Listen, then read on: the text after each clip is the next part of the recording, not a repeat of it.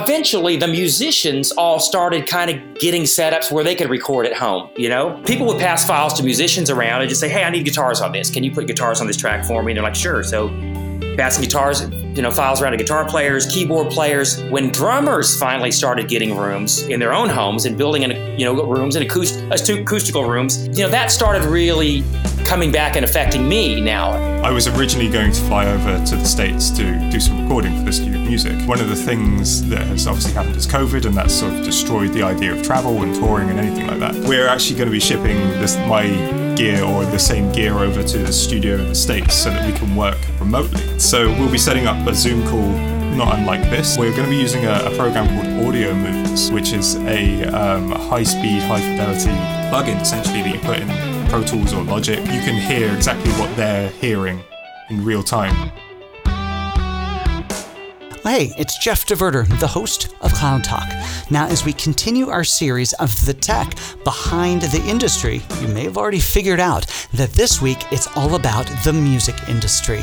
We'll look at how technology has impacted the creation of music inside of the studio, the securing of the legal rights of music and songs, as well as how it's impacted an individual artist in his ability to create and make his music available to the world. And it's his music you're actually hearing by permission right now.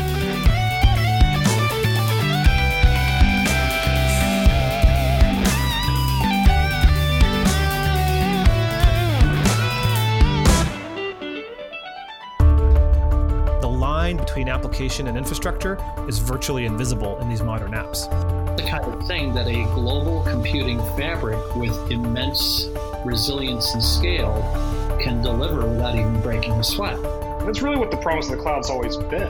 It's all focused on the business objectives. That's where we craft the plan. In the tech world, we like to celebrate the lone genius, but I'm just going to tell you right now, they're just the convenient face as founders to focus on. Welcome to Cloud Talk. Here's your host, Jeff DeVerter.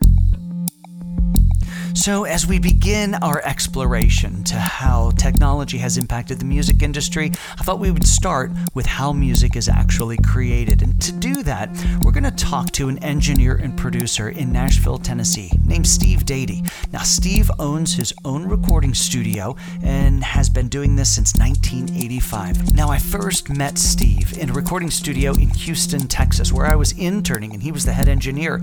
And my goal here is that you understand a little bit of how we used to make music back then and how it's created today. Now, Steve has lived this entire transformation and continues to be as passionate about music creation as he was in the mid 80s as he is today.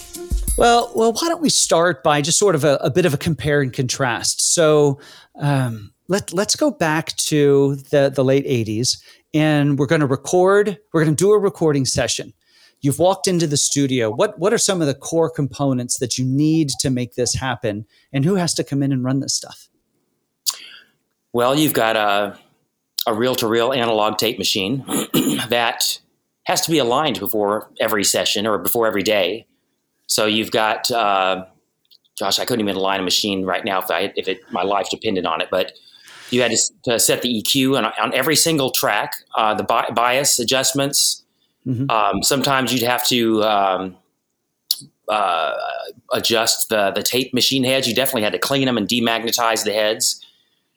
Um, that was just you know to get the, the tape machine ready to go, and then you know you had uh, you know your microphones and your console and a, a whole uh, module on the console that might get noisy or be bad. You'd have to get in there and clean them out and just uh, change out resistors and capacitors and such. So, you know, a lot, a lot more technical stuff involved in just getting you know your session up and rolling and a lot more preparation. Yeah, it was. It was you're definitely very hands on, as you mentioned. You know, if a if a channel in the console, and by definition, you know, if somebody might think of a of a of a recording console, I mean, these were very big desks. These these were bigger than furniture, and for mm-hmm. every channel that you know a track that you wanted to record, and you know the reel to reel that was in that and that studio was a 24 track recording studio and sometimes we recorded and brought in an extra machine and made it 48 but but ultimately for every one of those you had to have a way to receive an input in from a musician and you had to have a way to get that back from the tape which is what made these things so big there was it, literally physical everything along the way. So you had great microphones or inputs, and then different components along the way. But it also was incumbent that every musician you wanted to record had to be in that room as well, and in some cases at the same time. But life's a little different now. In fact, we were just visiting before we push record on this little session on uh, on the different software technology that's used. But but what is a recording studio? What is your recording studio in in Nashville, Tennessee? You know, what's that what's that look like? Yeah, well, I mean, if you don't mind, I mean, let me just kind of go go back to the way kind of how things transitioned for me when I got here. I've, I've, been in Nashville since 1991. You know, when I got here, um, I was working at studios all over Music Row, hopping around from studio to studio. And there might be a certain studio that was really big and great for tracking rhythm section. So it was big enough to get all the players, uh, maybe a couple guitar players, keyboard player, bass player, drummer. And every player had a cartage company.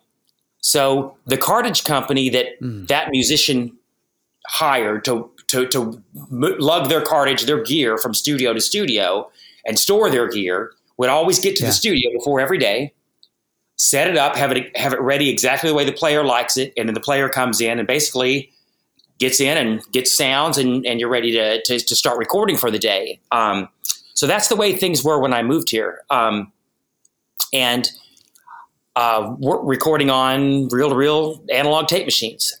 Over the years, I mean, it was, it was expensive to track because if you wanted to, to track with a rhythm section, just getting all the gear delivered and set up for each musician was a thousand bucks. So that's before you know wow. before you each studio, musician. Well, total for each for all the musicians total. Each musician, yeah, yeah. some of them were you know a couple hundred bucks. You know, just depends. But but the keyboard player, for example, He's going to have his Hammond B3 delivered. He's going to have his huge Rhodes suitcase delivered, his vintage, all the vintage keyboards, his big keyboard racks.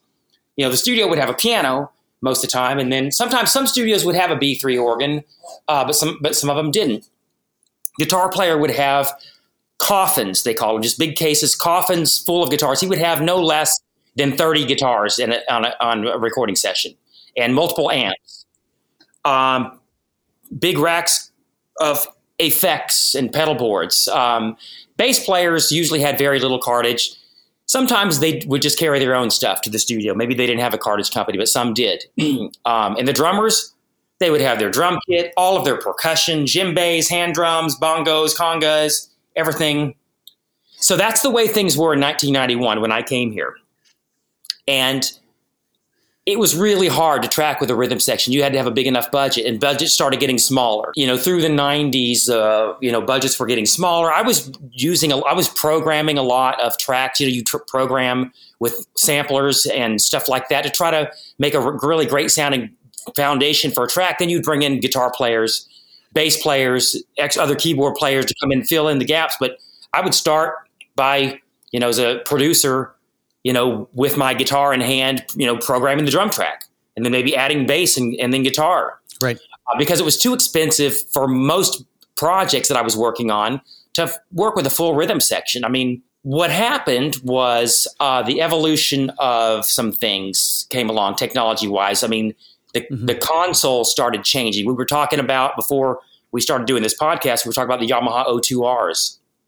And those those mm-hmm. automated digital consoles where all of a sudden you don't have you can mix a song with auto, you know full automation and not have to pay you know $3500 a day for a big studio in Nashville you know Tascam DA88s and Alesis uh, ADATs came out and you could do digital recording in smaller settings and so I had converted part of my house that I was living in did a majority of this project in my own house, and uh, I ended up mixing it at another studio.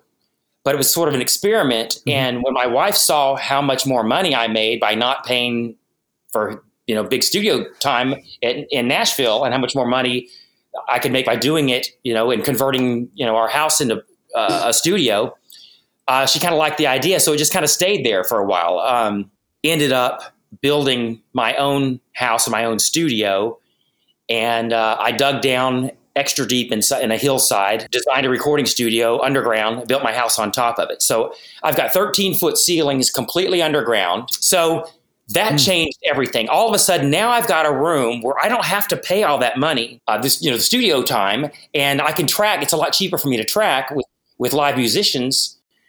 Um, I started doing a, a thing where I booked five of the most versatile recording musicians in Nashville. They could play modern rock, retro rock, modern country, retro country, jazz, R and B, funk, classical stuff. You know, the guitar player could be playing like a heavy rock thing on one song and then a gentle nylon nylon guitar Josh Groban thing on another song. So just really versatile, versatile, right. amazing studio musicians.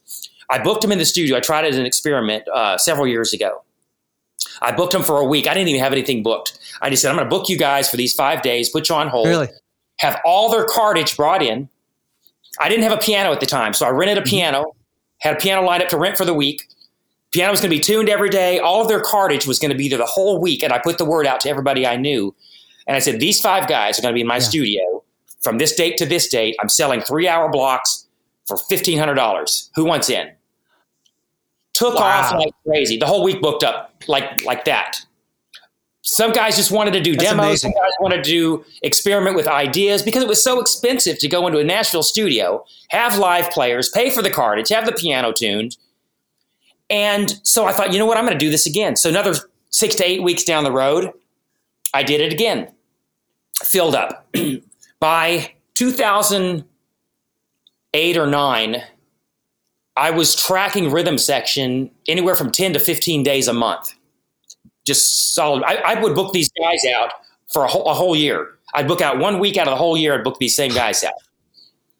And and like I said, they were so versatile. It could be any style of music, and we it, we, you know, they would just kill it. Mm-hmm. These are like unbelievably creative, the best of the best, you know, studio session players and the best in the world. Things started changing as as the word got out. I mean, what I was doing was changing everything in Nashville.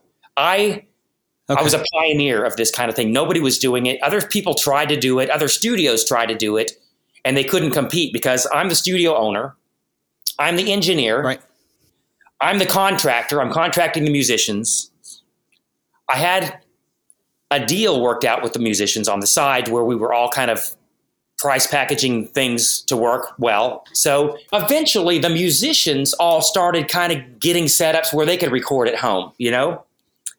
And so uh, people would pass files to musicians around and just say, Hey, I need guitars on this. Can you put guitars on this track for me? And they're like, sure. So passing guitars, you know, files around to guitar players, keyboard players. Um, when drummers finally started getting rooms in their own homes and building in you know rooms and acoust- acoustical rooms and then you know that started really coming back and affecting me now um, but a lot of people thought it was cheaper to just pass a file around, to send a file to a drummer and have him do it at, his home but they charge more i mean you would pay the drummer twice as much to overdub drums on a song as it would cost if we were all tracking together in the same room the same thing with a guitar player. It's like you're yeah. paying him nearly twice the money as it would be as if we were all tracking it together. And it's not the same when you're recording all together and you're feeding off of each other creatively and the arrangements evolve. Yep. You know, when you're talking and having conversations right. in the studio right. and four or five musicians are working together, the arrangement evolves, things take a different direction. You never get that when you're passing files around. So, no. and, and to your point, that's that's four or five world class musicians bringing the the breadth of their experience to to the quality of that that track. Exactly, exactly. So it's a pretty amazing thing actually to experience it, um, to see what happens, what we do, and how fast it moves, how fast the machine of all of us, because we've we've been doing this for so long together. Our rapport yeah. is so good that we a lot of times we don't have to say anything. The drummer, you know, the drummer could say something like, "Hey, Steve, I want to do that real, uh, that real vibey thing where we're gonna kind of go dark and, and and go roomy with it." And then I know exactly what he's gonna do. I'll bring, you know, a fitted sheet out. We're gonna put a fitted sheet over the drum kit. He's gonna play it with mallets. I'm bringing the room mics up, and we're gonna go do this yep. real T-Bone Burnett, real dark thing, you know. And then, you know, we'll you know just we just have to say a few few words and we know what to do to go with different tones and textures and creative places where you would spend hours normally just experimenting in another studio we've already got all this stuff dialed in, and we have so much of uh, so much of a history of working together and a rapport. It's it's an incredibly creative group of guys that we get together on a regular basis and do this with. Now, I think one thing to I really want to want to call out really quick that you mentioned and as just part of the story is when you made the statement that that that that that artists or musicians would send a file around. And just to really kind of compare and contrast you know today everything happens in the context of a of a computer. We have we have digital audio workstations that are multi effectively the multi-track recorder that was the giant thing that sat in the corner at at, at Rivendell for 24 tracks. Now you have effectively as many tracks as your hard drive will will account for but now we're sending files around. Imagine that back in the Rivendell days, if we were to say, "Hey, just send this this this track over to Bobby Terry to put you know put guitars on for us." Now you bring Bobby into the recording studio, but but now you can do that sort of stuff. But it doesn't. What it doesn't do. Now this draws back to comparing the technology to the talent. To your point, technology is great, but it can be an impediment. You can have a very sterile set of individual performances, or you can put four or five guys in a room and let the magic happen. So so let's let's talk about kind of the best of the of the new and the best of the old, you know, because while we have mm-hmm. all this great technology that affords flexibility, it affords the sending a file around. And in all honesty, that's been great during COVID because some people don't want to get out and about and you can go get the special musician on that might not be able to travel at that point. But it doesn't mean we've divorced completely from from the past. Now your studio in Nashville known as one of the studios with the best mic selections. And these are not, you know, one and two year old microphones. Um, what's your oldest microphone that you've got uh, there at the studio? I've got an RCA KU3A, and I know it was made in sometime in the 1930s. It's a unidirectional ribbon mic, which is kind of unusual unusual because most ribbon mics are bidirectional. Uh-huh. Um, but if you've watched the Disney movie Fantasia, uh-huh. These are the microphones that they have on Decca trees uh, recording the orchestra. That's my oldest. I have a, an R, uh, a 77DX. It's an RCA 77DX from the 1940s.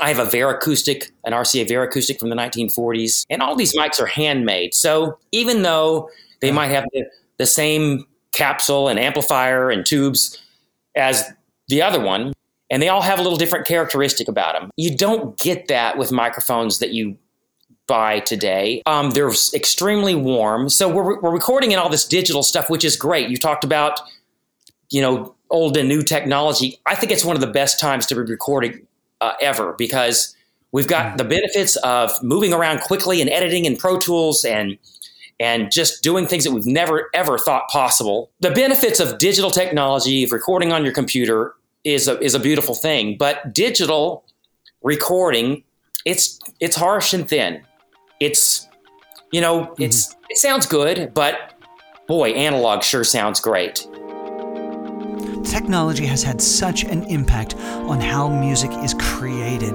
but it's fascinating the the marrying of the old technology to the new technology all right, so now let's turn our attention away from how it's created to how it's secured and how the structures of law and of distribution have been so impacted by changes in technology. And for that, we go to Barry Shrum, who's an entertainment lawyer, also based in Nashville, who's been practicing this for years and years, but also uh, teaches it over at Belmont University.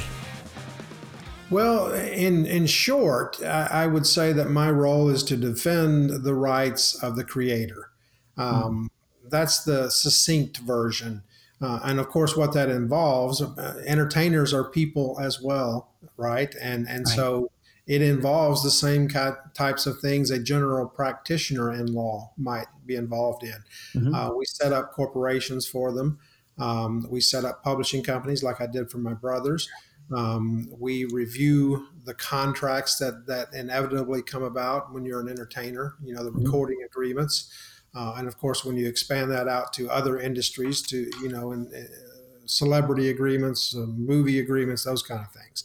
Um, so we do a lot of transactional stuff, uh, but then I also cut my teeth in the litigation arena. And so I've done some copyright infringement as well, because when you deal with musicians, when you deal with songwriters, uh, inevitably somebody's song or somebody's recording is going to be infringed. Uh, they're going to come to you as a lawyer to to um, get those rights back and, and make sure those yeah. rights are enforced. So got it. All right. So looking out after the the the well being and the interest of the artists themselves, the the the the creator owner of that content. That's right. And that's why I call the, the, the textbook that I wrote for, for, for, my college course is called Defending the Noble Arts. Ooh. And and that is a reference, of course, to P.T. Barnum, P.T. Barnum's uh, quote um, that the, the, the, the, the greatest art is that of defending the noble arts. Mm-hmm. Uh, so um, I use that as the title of my book, and that's kind of that's why I started there. I like that. I like that. So when we think about, of course, music has been around as long as we've had, you know, humans walking around on the earth. Um, but you know, it wasn't until we'll call it the past hundred or so years that we've had the ability to to capture performances, and um, and so largely, you know, that whole world remained, you know, in a sense the same. So, in fact, there were probably lawyers at the time who were defending the rights of folks 100 years ago of how to, you know, maintain their copyrights and the things that they own. But there was a watershed moment that really occurred that the, in 1999 um, that that really just disrupted the entire environment. What was that that that moment? Well, I think you're probably referring to Napster. I am. That would certainly be um, the most recent watershed event, shall we say, in, in the music history.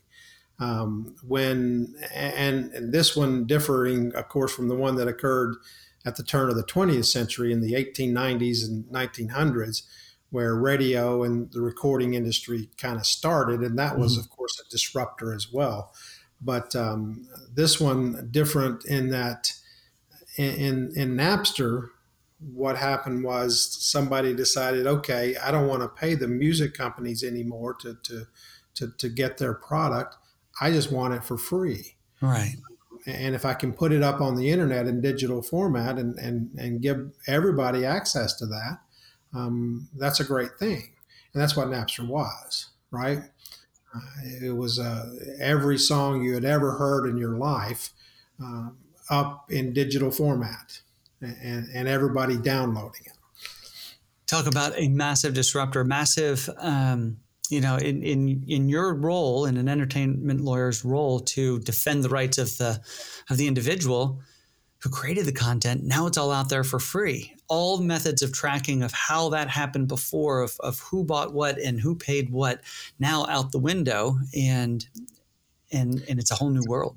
It disrupted everything, Jeff. I mean, when you when you look at the contracts that that and we're talking decades of contracts, all centered around, all revolving around something called an album. You mm-hmm. know, ten songs usually, um, because that was the number that the record label would pay mechanical royalties on.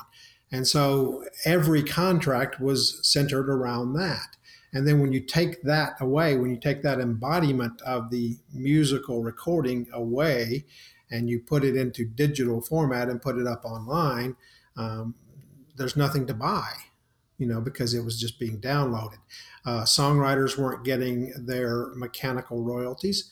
Um, the record labels weren't getting their retail profits. Recording artists weren't getting their artist royalties um, and it just trickles into the entire industry.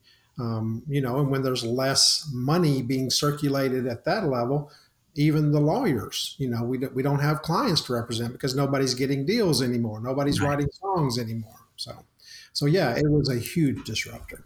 Well, and what a lot of people don't necessarily realize is, you know, the folks who who either write the song and or perform the song, anytime that's used in a public venue, uh, a commercial, in a restaurant, uh, on the airwaves, uh, buying a CD, uh, down even even from a safety perspective, downloading it from um, from iTunes you know, mm-hmm. they're, they're from that 99 cents or whatever the, the, amount was, everybody in the chain gets a piece of that. And you know, back in when when Napster came out, everybody thought, well, I don't want to pay the big bad you know music companies. What they're not realizing is that downstream impact of those folks who you know those songwriters are people. A lot of times we don't even know their faces, know their names, uh, but they would walk out to that mailbox every you know once a month and look for that check that would come in that all of a sudden stopped coming in. That's exactly right. The, they, they call that the mailbox money and you know the, the, songwriter loved that and, and and they loved that anonymity they liked being able to create something that everybody knew but nobody knew them they were the they were the ones who were going to that mailbox and getting that check, and that that just didn't come anymore. Right. Uh, I had clients at that time, uh, many of whom had written hit songs, and you know were, were receiving those massive royalties, um, and it just dried up. And when that happens, um, you know the purpose of copyright is to benefit society and, and get ideas into the flow of, of commerce uh, so that other people can create new creations based on the ideas. And it does that by giving the songwriter or the creator a monopoly in that idea when it's expressed. Um, and that's a powerful concept that our framers came up with.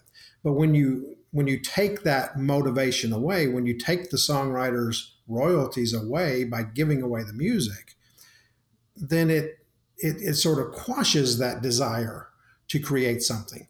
Why do I want to go out and create something new when I'm not going to benefit from it? I mean, right. yeah, I get the joy of doing it, but I don't get any rewards from it. And, you know, by the way, mama needs a new pair of shoes.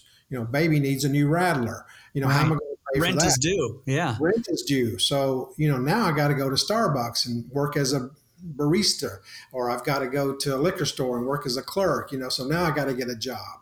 Um, and I don't have time to write. I don't have time to create. I don't have the desire to create. So, um, it really that that's the effect of uh, the trickle down effect you're talking about. That's really interesting. So, so what's changed since then? So that disruption happened in 1999. Of course, a lot was happening in technology at the time. You know, mm-hmm. the internet was was you know that's what spread all this stuff out. But there's also a lot that was happening, and the government gets involved in and uh, you know tries to put some tools in place. What's happening in that space now, and how is technology playing a part there? You mean after the lost decade? Because you know after we had a yeah. we have a lost decade there where after Napster for about 10 years, um, profits plummeted um, and they decreased by 50%, um, which is huge for any industry. And it's right. amazing that the music industry survived that. Um, in that time and, and since, um, all the different constituents or stakeholders, if you want to call them that, have been you know talking about how to fix this situation. The tech companies don't want to pay a lot for royalties uh, for licenses. Mm-hmm. Um, the the record industry needs licenses to survive. The songwriters, as we just say, need uh, those royalties to survive. So, and then radio wants to be able to access this and, and distribute it on a terrestrial basis. Um, and the PROs, the Performance Rights Organization that you were talking about earlier, that collects from the venues, they're not getting it either. So everybody has to get their hand in in the pie, has to get their voice heard, um, and that's what's been happening since. Um, and ultimately, that culminated um, in, into something called the, the Music Modernization Act, um, which I'm sure you want to talk about. Uh, and that, of course, was signed into law um, at the end of, was it 2018 or 2019? 2019, I think. So, um, so that's what's been happening uh, up until the passage of that, and and that was that went to the floor at least four times to to to, to the House, um, yeah. and different forms of that bill were circulated until ultimately they had enough um, push behind it to get it signed into law. Um, so that was a that was a major coup, and since that time, of course, um, it still is not fully implemented. Um, the Music Licensing Collective, which sits here in Nashville or is here in Nashville, um, uh, was formed. Um, they are tasked with developing a massive database which identifies the stakeholder for every song. Um, wow. Which, when you think about that, is sort of mind boggling. Um, and I'm anxious anxious to see if if if that comes about. I mean that you know I would not want to have that task. Right. But um, once that's in place, then then uh, digital companies and recording companies and PROs and everybody can kind of go to this organization and say, okay, who owns this song? Who's entitled to this royalty? Um, and then the the new MLC will be a another uh, collector of royalties and distributor of royalties, uh, hopefully on a little bit more transparent basis than it's done in the past. At least that's the idea behind the MMA. So, to be clear, what Barry's talking about here is the creation of a singular database of every song by every artist and all of the metadata that goes with that. Now, all that being managed and run by an organization called the Music Licensing Collective. And they're also the ones responsible to capture all of the data, the streaming data, and the download data, and then to make sure that all the different parties get their slice of that money. Now, I went on to talk about some of the changes that the internet has brought in the music industry around distribution, which before had been truly just owned by the record label. So, really, what is the record label's role in this new economy of music eh, in the digital age? Well, a number of things. First of all, um, of course, that that distributor used to be the label, as you pointed out, and I, I often referred to them as the gatekeeper because right. in those days, prior to um, this sort of um, um, public public uh, release of distribution on the internet now and, and, independent releases and that kind of thing, they were the gatekeepers. They were the person who could award the the holy grail, right? Uh, they could give you a record contract. In those days, that was the only way to to, to, to have a career as a recording artist. Right. Um, so that was a lot of power. Um, and and part of what Napster did do, um, albeit illegally, is made people aware that you could distribute things other ways, and, yeah. and that now you have direct access to the public. Um, and so that left the record labels in the lurch. What are we going to do? What is our role?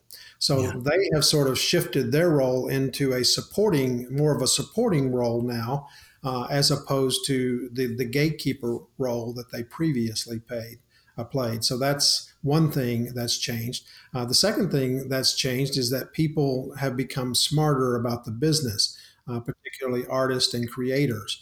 Um, they they know, you know, that this is the way to do it, and this is the way around that. Um, but uh, those two things end up usually, if you become extremely successful, working together anyway. Because what happens is the artist gets out here and he says, "Okay, well, I can I can record this on my my my MacBook Pro or, or, or my Air or whatever, uh, and, and, I can put it up on Spotify and I can put it on YouTube." Um, but the problem is, you can put it there if you don't have followers, if you don't have enough exposure. Yep, nobody's going to stream it. That's right. It's, it's it's like finding a needle in a haystack. You go out and you look for this artist, you may not even be able to find them. So, but some of them, as you say, have succeeded. Some of them have massive followings, and some of them get viral and become viral and become successful, uh, become influencers, and all that kind of good stuff. So that's kind of changed, and you've got this whole new world of celebrity that's based in, in internet influence. Uh, but as with anything, there you can only get so far without the help of money. And that's right. where the labels return to the action and they say, okay, well, we can get you further. We can put marketing dollars behind you. We can do this. We can do that. We can put you on tour. Um, and we can make you a superstar, um, yeah. which is difficult to do if you're doing it on your own. Right. They can take that that that nice campfire that they built for themselves and a, and a good little living in a lot of cases and turn it into something substantial. Yeah, and and and there are a lot of artists out there who do who make a really, as you say, a good living. You mm-hmm. know, anywhere from a hundred to a million a year, right. um, and that's that's not shabby, right? That's that's no. good. You're doing what you do, you enjoy it. You're doing what you love. Um, that's a good living. Um, and a lot of people are satisfied with that. Right. So, so Barry, the folks who listen to this this podcast tend to be IT decision makers. Couldn't be farther from your world, I would think. Um, and uh, and some of them may look from an age perspective a little bit like maybe you or I, and they may have some kids who are who are interested in this sort of of a of a life for themselves and a career. Any advice that you might give? Um, first of all, make sure you have that passion because it's that passion that will drive you. Um, and if it's something you're passionate about, I'd say go all out, do it. I mean, uh, again, this this new world that we live in, this new paradigm, is is a, is a DIY world, right. and you can go out there and and make an impact uh, simply as yourself. And so I would say if it's your dream, go after it. Um, on on the legal side, I would say make sure you understand what you're doing and what you have and what you're creating, um, because you're creating an intellectual property, um, and that comes with a whole set of rights that most people don't really understand. And so I would say educate yourself. Um, we, I think before we started uh, on air, we talked a little bit about your son who's going coming to Belmont. Yeah. Uh, the Curb um, School, and and and you know you couldn't couldn't couldn't ask for a better career starter than going somewhere like that. So uh, I commend your son for doing that, and and that's a good thing for uh, someone who is interested in this industry to think about. You know, become educated in it. However that whatever that means to you, uh, find your path, just like I did. You know, and, and, and go after it. So, here on Cloud Talk, we spend a lot of time talking about the lofty and complex aspects of cloud based computing. And I really enjoy this series because it allows us to talk to the individuals who are being impacted by that technology. Well, let's turn our attention now, well, to my 18 year old son's guitar teacher. Tom Pankhurst. Now, Tom is the artist you've been hearing all throughout this episode, and he is native of England, and he is somebody who is really making his mark in the world as a guitar player, but utilizing technology as an individual tool. I hope you enjoy his story.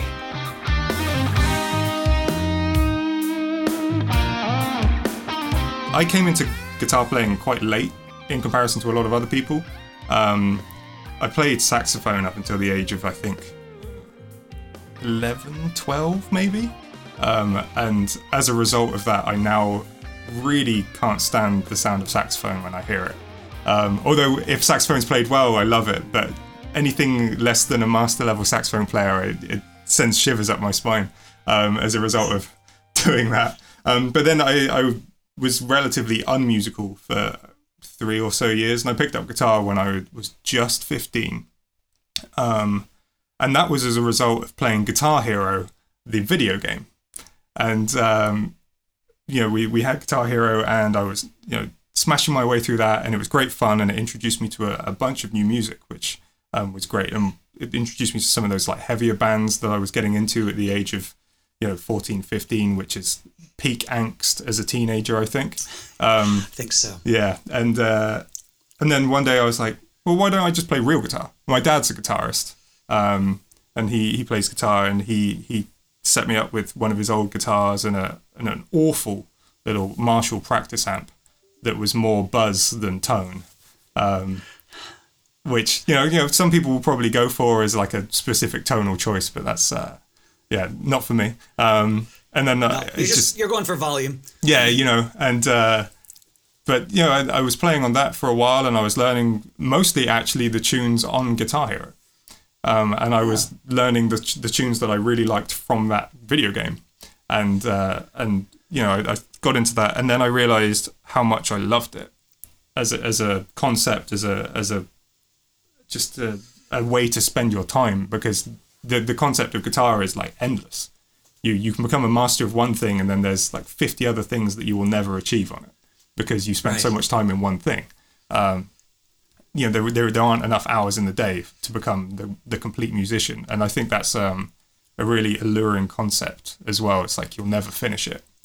Um, so yeah i got into guitar playing when i was 15 and then that was basically all i was going to do.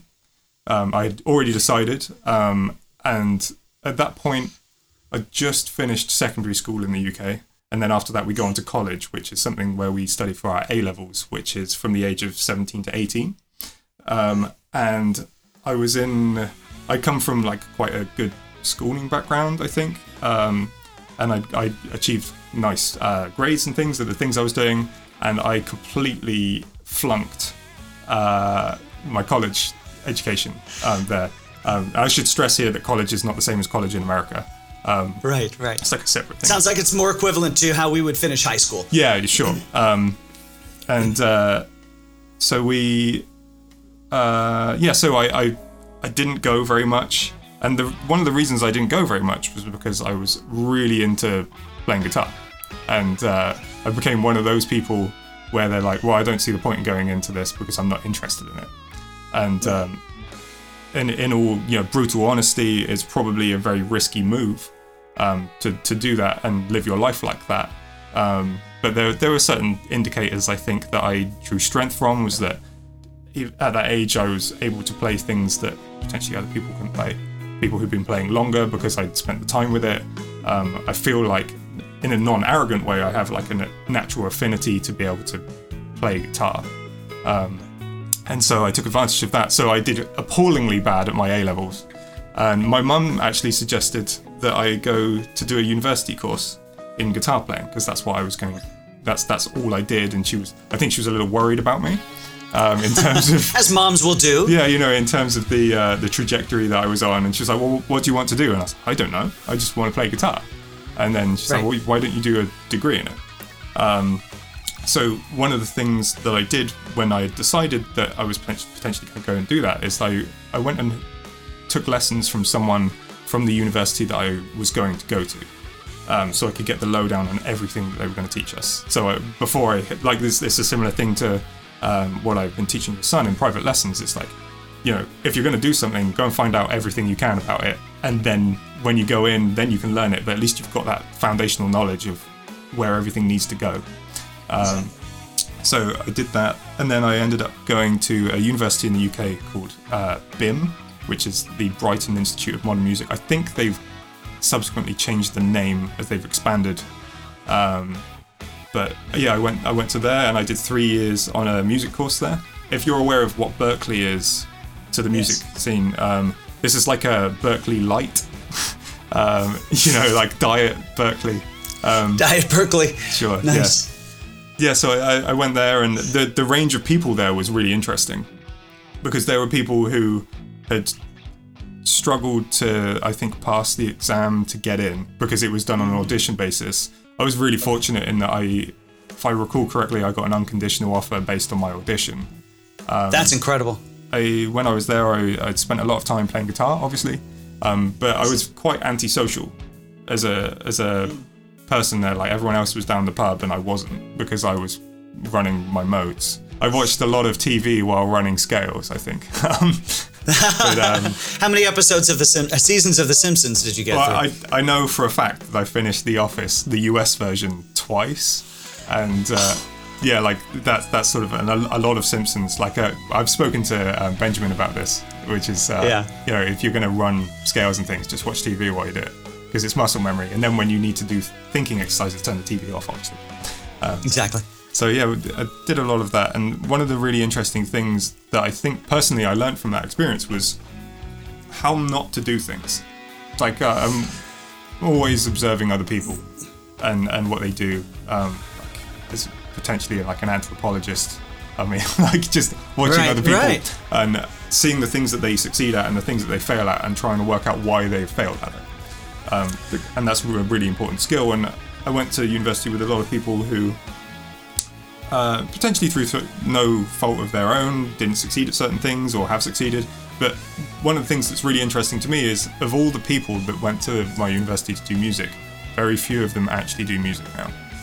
Right, um, right, I, and I don't think that's unique, probably no, to that not. school as well. No, no, it, it's yeah. it's very true. I mean, people move on with their life. You know, music becomes a, well, and, and, how many of them go there because not just because you know, in your scenario, you just wanted to do guitar all the time as opposed to people who just didn't want to do academics. Exactly. I think that's um, probably very different. I think one of the, the things that really hit home with that was that we had a lesson once. I didn't go to many of the academic lessons because um, I, I, just, yeah, I'm going to put my hands up right now and just be like, you know, this is me. Um, but one, one of the things that they said was, what, what's your aim of coming to university? because we, we did a course um, that was titled music professional musicianship or something everyone in the room gave like oh i want to make a living out of music and I, I want to be in a band that makes money out of music and I, I was the only person in the room who said i just want to be better at guitar because wow. there's, there's a core concept underneath that which is if you are really good at what you do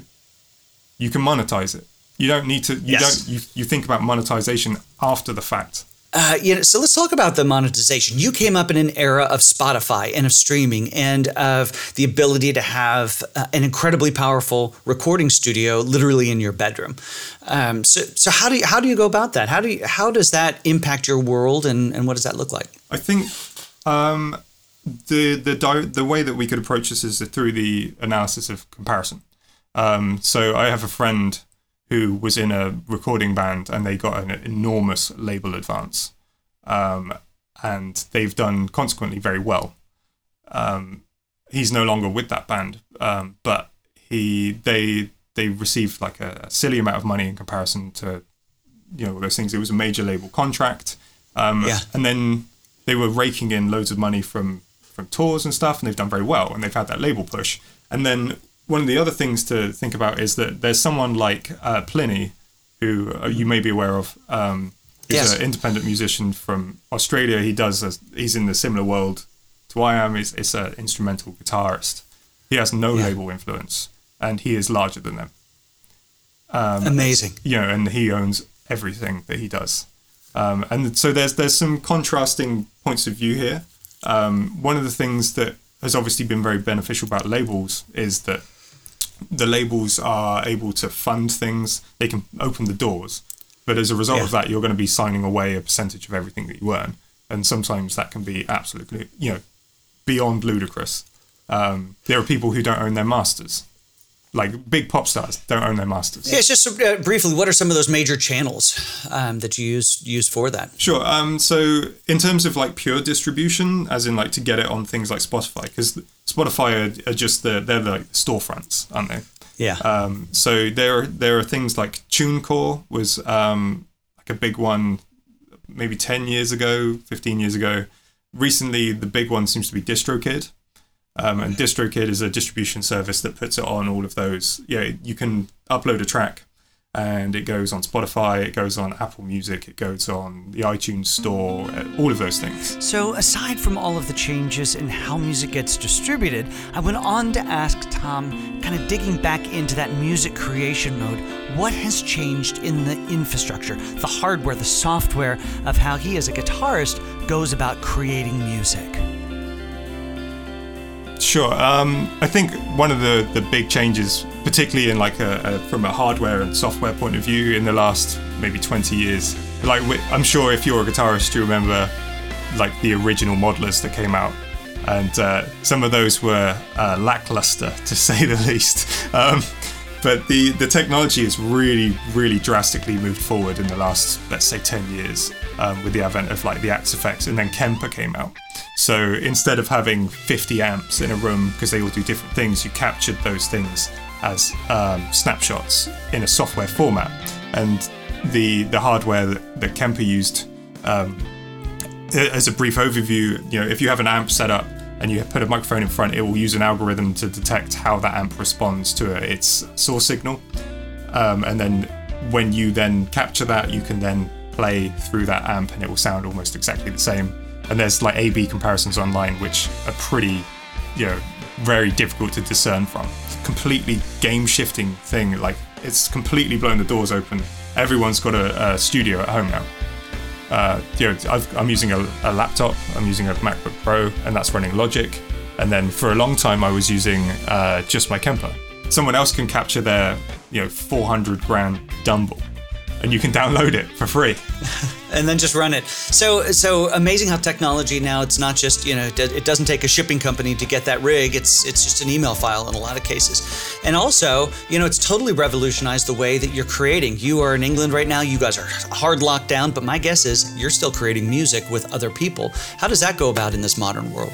I've collaborated with people on a Zoom call, mm. um, and we've both had a, a, copy of Logic open and we've we've sort of bounced files using Dropbox. Oh wow! So we'll we'll bounce down a file of what we've recorded and then we'll send it in the in the Dropbox. They just import it to their thing. One of the things I think the industry will accommodate in the future is using cloud-based services to um, have a, a, Logic file that you're both working on rather yeah. than separate ones. And then you can literally see someone else record from their studio Um, and that's something that I'd love to see because that's endlessly frustrating when you're like, is it good? Over someone's Zoom call and you're like, is it? Yeah, it's Yeah, sort, sort of can't hard to garbled. And Yep. one of the things that I've been doing is um, sort of throwing away the, the profiling game. Like, you know, we were talking about the Kemper, and I've, I've gone for more of an analog route um, because I'm interested in how those analog pieces of gear uh, respond in certain ways. And because I, with all of this technology, you're only ever capturing a snapshot of how something actually is. Yeah. Um, so there are so many variables. Like you can change the voltage on an amp. You know, Van Halen used a variac to drop down the power to his Right. Marshalls. Yeah.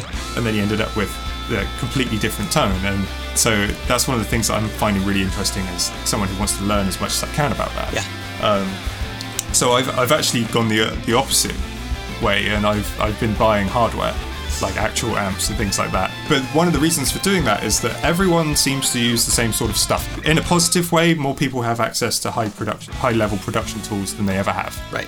One of the negatives of that is that everybody is using the same stuff. And everything sounds the same. So that's something that I've been pushing for within my own music is that non-reliance on um, software tools and, and things like that uh, to capture those things. So, so what I'm ending up doing now is I'm working with someone in the states, and at the moment I don't think I can say who I'm working with, um, which is fine. Um, but we're looking into. I was originally going to fly over to the states to do some recording for this new music because the opportunity was great, and. Um, one of the things that has obviously happened is COVID, and that's sort of destroyed the idea of travel and touring and anything like that. Um, and the UK is currently, as of February, on another lockdown that's indefinite, which is great. So much fun. um, but uh, we're actually going to be shipping this my gear or the same gear over to the studio in the states Yeah. so that we can work remotely. Oh wow. Um, so we'll be setting up a Zoom call, not unlike this. Yeah. And uh, we're going to be using a, a program called Audio Movers, Hmm. which is a um, high-speed, high-fidelity uh, plugin, essentially that you put in Pro Tools or Logic, and uh, you can hear exactly what they're hearing in real time. You know, if they're if they're capturing through an interface, Yeah. then that that will come through my speakers, uh, you know, a, a lossless format right. provided your internet connection is okay. Yeah, yeah, yeah. Um, but that that's something that's really useful, and I think will become more um, uh, more widespread. I think is that sort of um, high speed, high fidelity sort of audio thing, Yeah. which enables that collaboration because you know we're going to be capturing bespoke IRs, impulse responses of Yeah. the way cabinets work. I want to be able to know how they sound No. properly No. rather than just trusting someone. I think I should stress another thing is that I'm using this in conjunction with the modelers. Okay. So because the modelers have all of this capture technology, with every amp state that we we um, capture or, or uh, dial in, then we'll capture it as well. So we've got backups of all of this hardware as software as well. Oh wow! So every everything that Um, you create, you'll be able to get a snapshot, and then you'll have your own unique stuff to put into the modeler. Absolutely. So yeah, it's it's a really a really odd world, and it's it's taken me a while to get my head around a lot of it properly, in terms of like the specs that we need and Yeah. compatibility and all those things. But everything's sort of become so compatible now anyway, because everyone runs a laptop.